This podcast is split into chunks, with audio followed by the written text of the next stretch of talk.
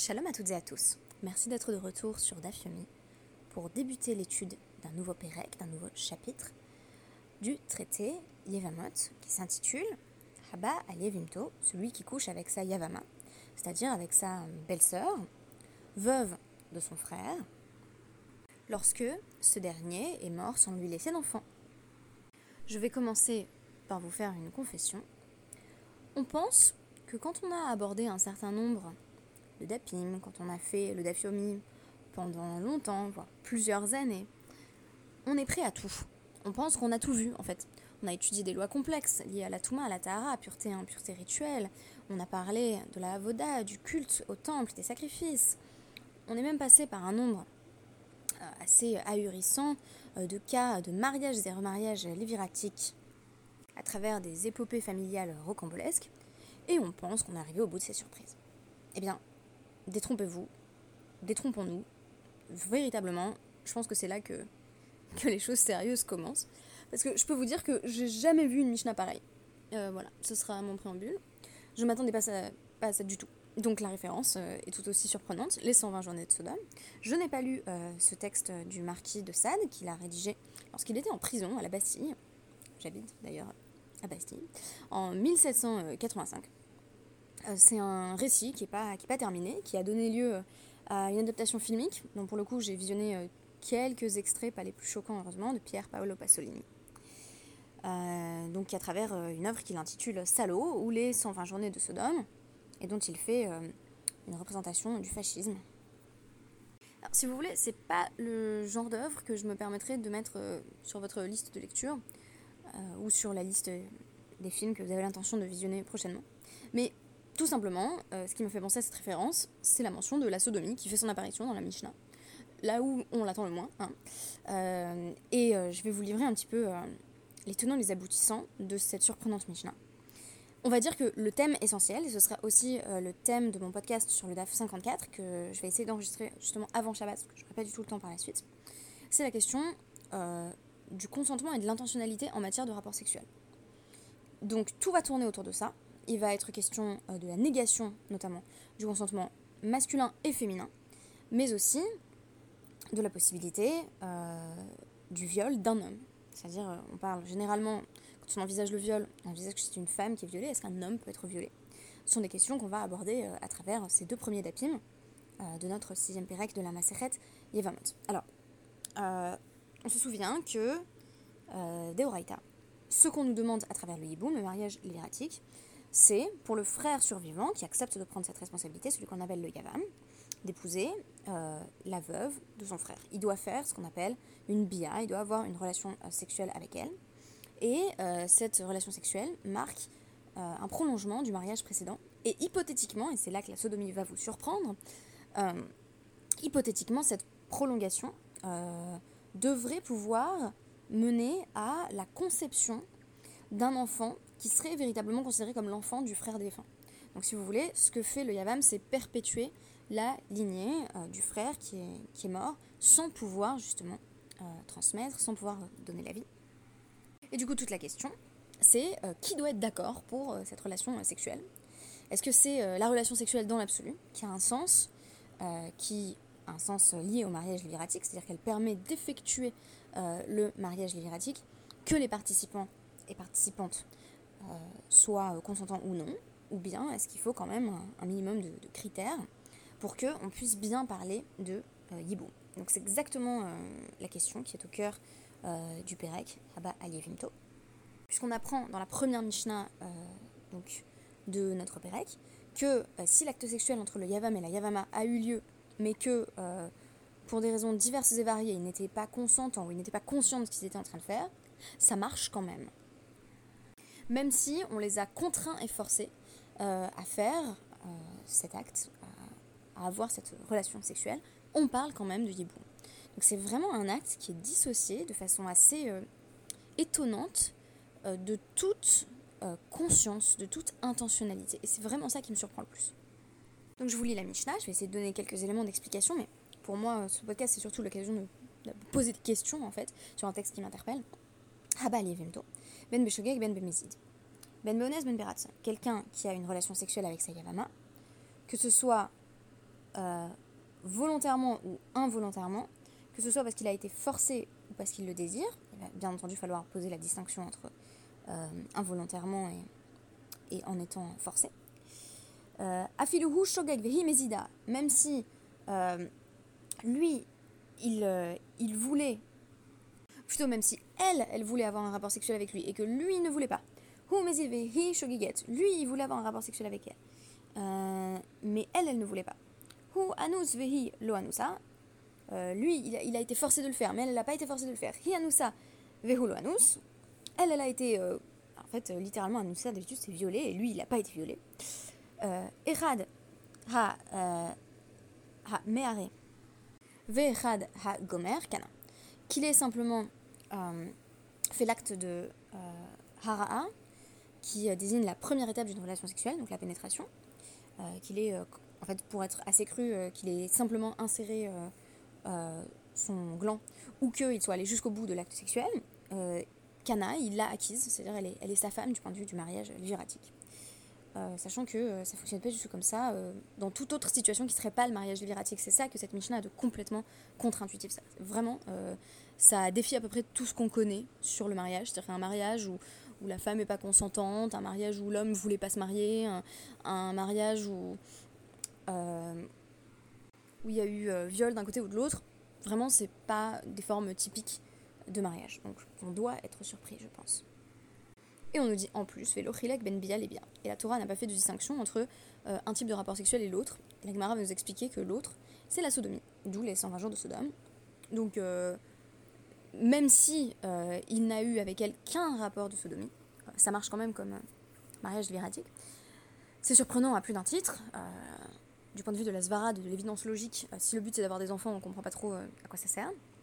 D'autre part, moi ça m'a fait penser à ce qu'on peut appeler un proto-mariage léviratique, l'exemple de, de Er et Onan. Donc Er est le premier mari de Tamar, il ne souhaite pas avoir de relations sexuelles qui puissent mener à la conception avec elle parce qu'il ne veut pas qu'elle elle tombe enceinte et donc elle devient laide. Euh, il meurt, cela déplaît à Hachem, qui le fait mourir. Et Onan est euh, présenté comme une sorte de mari de substitution, une sorte de Yavam en fait, avant même, euh, bien entendu, le don de la toi. Et Onan, lui, ne veut pas donner de lignée à son frère. Donc il veut pas que les enfants soient pas ses enfants. C'est ça le problème du mariage libératique aussi. et donc, qu'est-ce qu'il fait? Bah, Là encore, il a des relations sexuelles anormales, dans le contexte de la Gemara, hein, du point de vue en tout cas de, de, la reproduction, euh, ou atypique. Et donc, euh, selon certaines interprétations, euh, il la sodomise et il meurt pour cela. Donc, on peine à comprendre ici pourquoi la sodomie est jugée acceptable. C'est comme si on voulait qu'il y ait la forme d'un rapport sexuel, la forme d'une union, mais que tout autour pouvait être complètement vicié, une sorte de vice de forme qui est accepté, qui ne rend pas nul et non avenu, le mariage léviratique qui pourtant s'est produit dans des circonstances fort étonnantes. Pour moi, je me suis demandé si c'était pas comme une manière de dire, euh, dans l'acte sexuel, il y a quelque chose qui dépasse le sens qu'on met derrière. Euh, pour l'instant, c'est l'interprétation vers laquelle je me tourne, parce que je suis vraiment très intriguée, vous disais-je, par, cette Mishnah. Et je me dis, en fait, on est en train de penser une sorte de, réalité brute de la sexualité, qui euh, ne tient aucun compte de euh, la mitzvah, le fait que, oui, effectivement, le mariage libératique, c'est bien de le faire parce que c'est une mitzvah, pas parce que c'est un acte sexuel en soi, qui ne tient aucun compte de euh, la volonté ou non d'avoir un acte sexuel, c'est vraiment simplement une sorte de, retour euh, à, la, à, la, chair même, sans élaboration et sans élucubration conceptuelle sur ce que signifie cet acte sexuel. D'ailleurs, Tosfot va nous expliquer quelle est la différence entre donc une personne qui, qui a un rapport sexuel béméside. Béméside désigne d'habitude une forme d'infraction. C'est, j'ai, fait une avéra bémézide, j'ai mangé du cochon bémézide, c'est, volontairement, mais en, faisant quelque chose qu'on n'aurait pas dû faire. Et Beratson, c'est simplement avec la volonté. Donc il faut maintenant établir une distinction entre bémézide et Beratson, parce que sinon on peut traduire les deux assez facilement euh, par volontairement.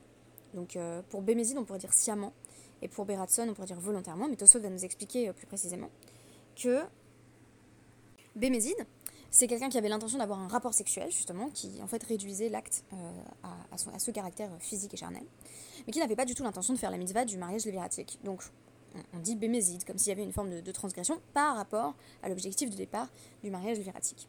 Tandis que euh, Beratson, c'est avec l'intention de réaliser la mitzvah du mariage léviratique. Donc on y met les formes, si vous voulez. Euh, dans les deux cas, euh, l'acte sexuel fonctionne, au sens où il suffit à consommer un mariage léviratique. Deuxième partie de la Mishnah. Euh, haba mikol De même, une personne qui a un rapport sexuel avec une relation interdite quelconque, qui est mentionnée dans la Torah, au psulot, ou des femmes qui ne sont pas euh, propres à, s'unir à lui, bien qu'elles ne rentrent pas dans la catégorie des harayot.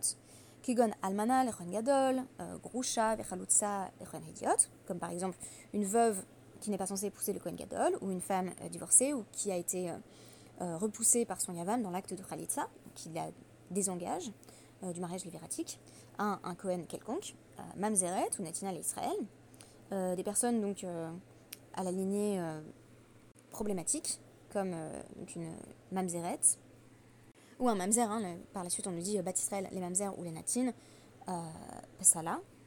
Donc ça vaut aussi si euh, un, juif qui est mamzer ou natine s'est uni avec une, une, femme juive de, lignée tout à fait normale. Donc le mamzer, qui est un enfant qui descend d'une union interdite, et le natine, qui a également un, un souci lié à son statut parce qu'il descend des Gibéonites, ne sont pas pleinement acceptés dans le peuple juif. Toutes ces unions, du coup, elles sont euh, illicites. Et on nous dit, psala, ça disqualifie la femme qui a eu un, rapport sexuel de ce type, c'est-à-dire qu'elle ne pourra pas désormais épouser un Cohen, de quelque manière que cet acte ait été effectué. Donc là, on ne nous parle pas de la gravité de cet acte sur le plan alarique, on nous parle simplement de ses conséquences euh, sur le plan de la possibilité pour la femme qui a eu un rapport sexuel de ce genre d'épouser un Cohen.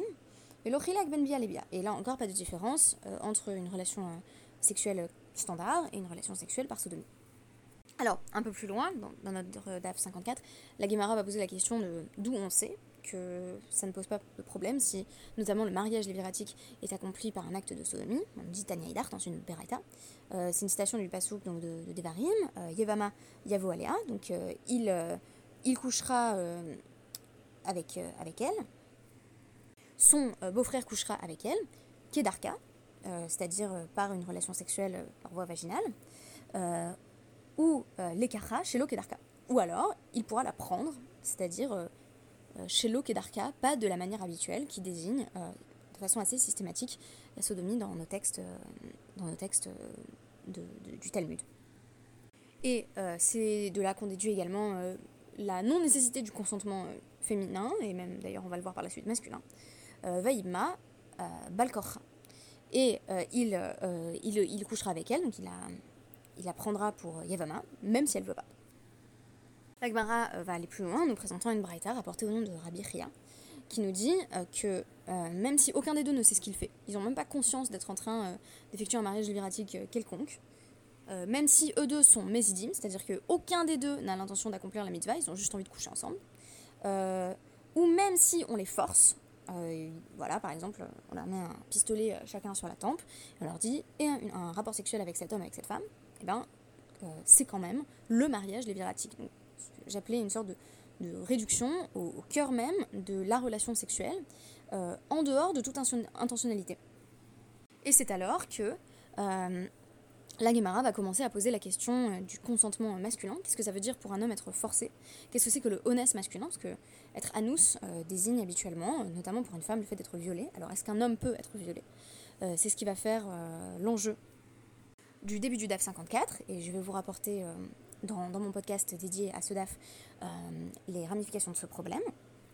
Mais ce qui importe ici, euh, c'est vraiment cette euh, création d'un concept, si vous voulez, ou plutôt d'une réalité empirique, de bia, vraiment une relation sexuelle qui est dissociée de la volonté d'effectuer une mitzvah, qui est même dissocié euh, de toute volonté particulière. On peut être euh, chacun dans l'ignorance, avoir aucune intention d'avoir un rapport sexuel, être complètement contraint et forcé. Il n'en reste pas moins qu'il y a quelque chose qui se joue, euh, qui est de l'ordre du rapport sexuel. Et je me demande si ce n'est pas ça qui me, qui me choque dans cette Mishnah. Outre le désintérêt évident pour le consentement de l'homme et de la femme, C'est-à-dire qu'on nous dit, par exemple, si je veux vous le formuler de manière très choquante, je vous dirais, bah, même s'il la viole, ça marche, quoi. Euh, or, précisément, euh, ça ne fonctionne pas comme ça en termes de mariage, ce n'est pas ainsi qu'on sert un mariage. On a beaucoup euh, mis l'accent dans l'étude du traité Kidushin qu'on a fait à Colel sur la nécessité du consentement féminin. Donc là, on est en train de créer une autre réalité, quelque chose qui est totalement différent. Et j'ai l'impression qu'on nous parle vraiment d'une sorte de rapport sexuel primaire d'une animalité pure euh, qui ne tient aucun compte des euh, desiderata de chacun et chacune. Et ce qui est vraiment étrange, c'est que le mariage léviratique, c'est ça, alors qu'on pourrait s'attendre à l'inverse. C'est-à-dire, on pourrait dire, le mariage, au fond, ne fait que déguiser une pure pulsion de chair euh, qui fait qu'on aspire à s'unir à, une personne. Au fond, c'est pas pour faire une mitzvah qu'on se marie, c'est parce qu'on a envie de coucher avec quelqu'un, et donc on épouse cette personne, on rajoute, on y met les formes, quoi. Et le mariage léviratique, on pourrait dire au contraire, euh, ça présente pas grand intérêt, euh, notamment pour le Yavam, euh, pour le, beau-frère qui effectue le mariage léviratique. C'est vraiment euh, simplement pour suivre la lignée de son frère, donc on a l'impression d'être dans une logique de désintérêt total.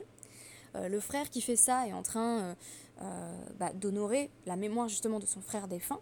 Donc là où on a l'impression que la relation sexuelle relève le plus du construit, euh, là où on a l'impression qu'elle relève le plus euh, du désintérêt, voire du sacrifice, on nous dit non, non, en réalité, euh, on nous ramène à ce que ça a de plus charnel, de plus brutal.